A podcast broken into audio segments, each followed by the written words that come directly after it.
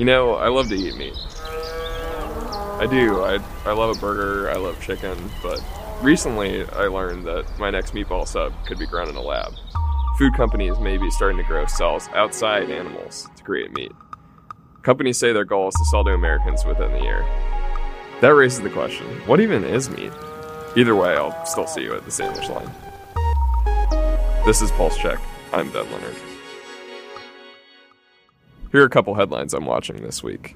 The Centers for Medicare and Medicaid Services is seeking public input on creating a national directory of healthcare providers and services.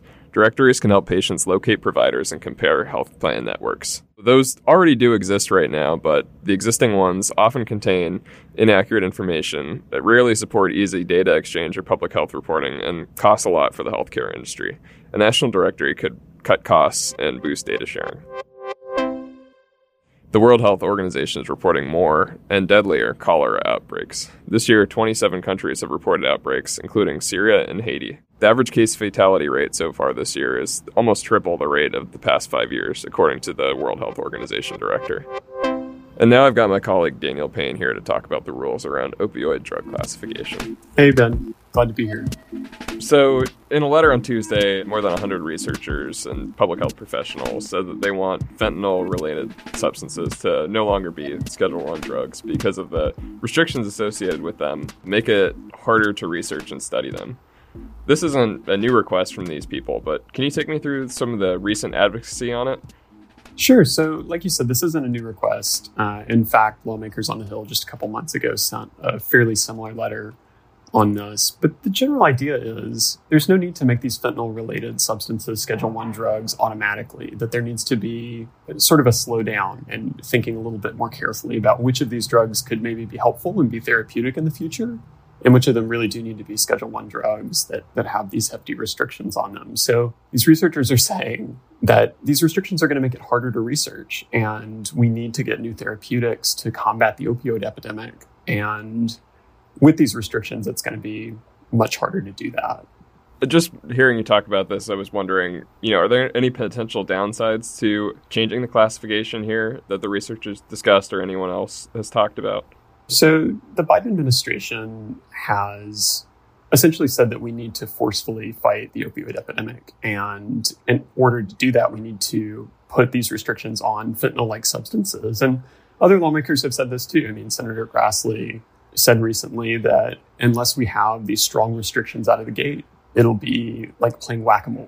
We'll be perpetually trying to find new opioids that could be harmful and put up new restrictions, and then we'll always be behind the curve. He's pointing to law enforcement that are saying essentially the same thing, saying, if we don't get ahead of this, we're going to keep just lagging behind and chasing the next opioid that, that is out there and causing real problems, causing lots of overdose deaths. And the Biden administration is trying to say that we need to make it a Schedule One drug, at least this was the argument back in twenty twenty-one, make it a Schedule One drug, and then as we find out that they could have therapeutic value, make a fast-track system within H H S that would allow those restrictions to fall away. So I guess I'm I'm wondering, how likely is the Biden administration, you know, going to take action, take heed of these people's calls? It's hard to tell. Um, you know, Congress has re-upped these measures several times right now. It's a temporary measure that's in place that is allowing these fentanyl-related substances to be Schedule One drugs. But the question is, what's the permanent decision going to be? And it's still up in the air. You know, there are some lawmakers who side with these researchers and say that this is moving too quickly on substances that there are a lot of unknowns about, saying that the government needs to really prove that these belong in the Schedule One category, which means that they have no therapeutic use and that they have a high risk of abuse. I guess I'm, I'm curious also about the politics of this. I know fentanyl has become somewhat of a political weapon against, you know, the Biden administration. Are there clear sides between the parties? I don't know that there are, but it is a big deal. I mean, I think that people, that voters are seeing lots of overdose deaths and have been for a long time and want to see policymakers do something about it. And both sides here are saying the best way to handle this is by doing things our way. So Uh, you know, traditionally the Biden administration and, and some other lawmakers have said the way to handle this is to put in heavy restrictions first and then figure out which drugs could be therapies in the future. Other lawmakers and these researchers on Tuesday said, no, we need to be able to have open access to these drugs to study them. That way we can find a, a cure or or a therapy, I should say, fast, uh, and faster than we would otherwise be able to. It harkens back to other drugs that are Schedule One drugs that researchers are saying maybe shouldn't be. I'm thinking about psychedelics that now some researchers are looking at and thinking there might be potential for certain mental health issues, uh, but that access for researching those drugs uh, was closed off and, and was really difficult for a while because they were considered Schedule One. Yeah, so, you know, on the psychedelics, cannabis side of things, curious how these fentanyl-related substances, this push, compares to the policy and politics of, you know, those pushes. I think that it's definitely in the minds of lawmakers. They're, particularly the people who are saying that fentanyl-related substances should not be Schedule One drugs right out of the gate, are thinking back to, you know, cannabis, thinking back to uh, psychedelics, and saying the government needs to really prove that these are as harmful as they say they are before they put these restrictions in place. Of course, other people on the other side of the issue, I'm sure, would say that fentanyl is a lot more serious, and fentanyl-related drugs can be much more serious than, say, cannabis is as a public health problem and the number of people who are dying each year. Thanks so much for talking with me. I uh, really appreciate it. Thanks so much, Ben.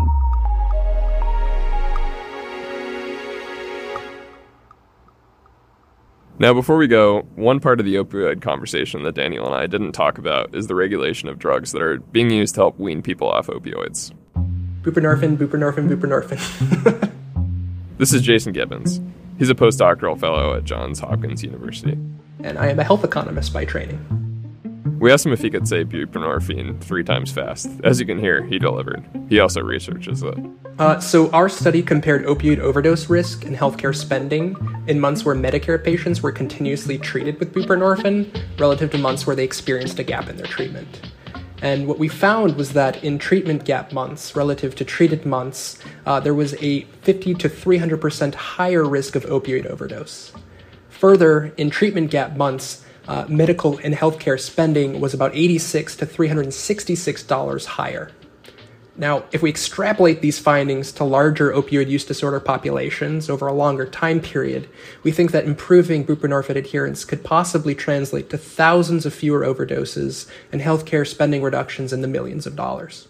There are three sort of major implications for policy and practice. I think first and foremost, we need to do a much better job of monitoring patient adherence to buprenorphine. Um, clinicians need to be engaging with their patients about issues they have in accessing their medications, and potentially even using these new adherence monitoring technologies to measure the level of adherence better. And if they do identify an issue with patient adherence, they might consider exploring alternative treatment strategies. So we know that extended-release buprenorphine injections are particularly effective for people with low adherence because they have a half-life of about forty-three to sixty days. They might also incorporate telehealth into their practices, which was proven to increase adherence to buprenorphine during the covid nineteen pandemic. And finally, on the policy side, we need to improve insurance coverage of ancillary services that connect people to care, like housing, transportation, and childcare services. These have been common access barriers that have been identified in other studies that have reduced buprenorphine adherence.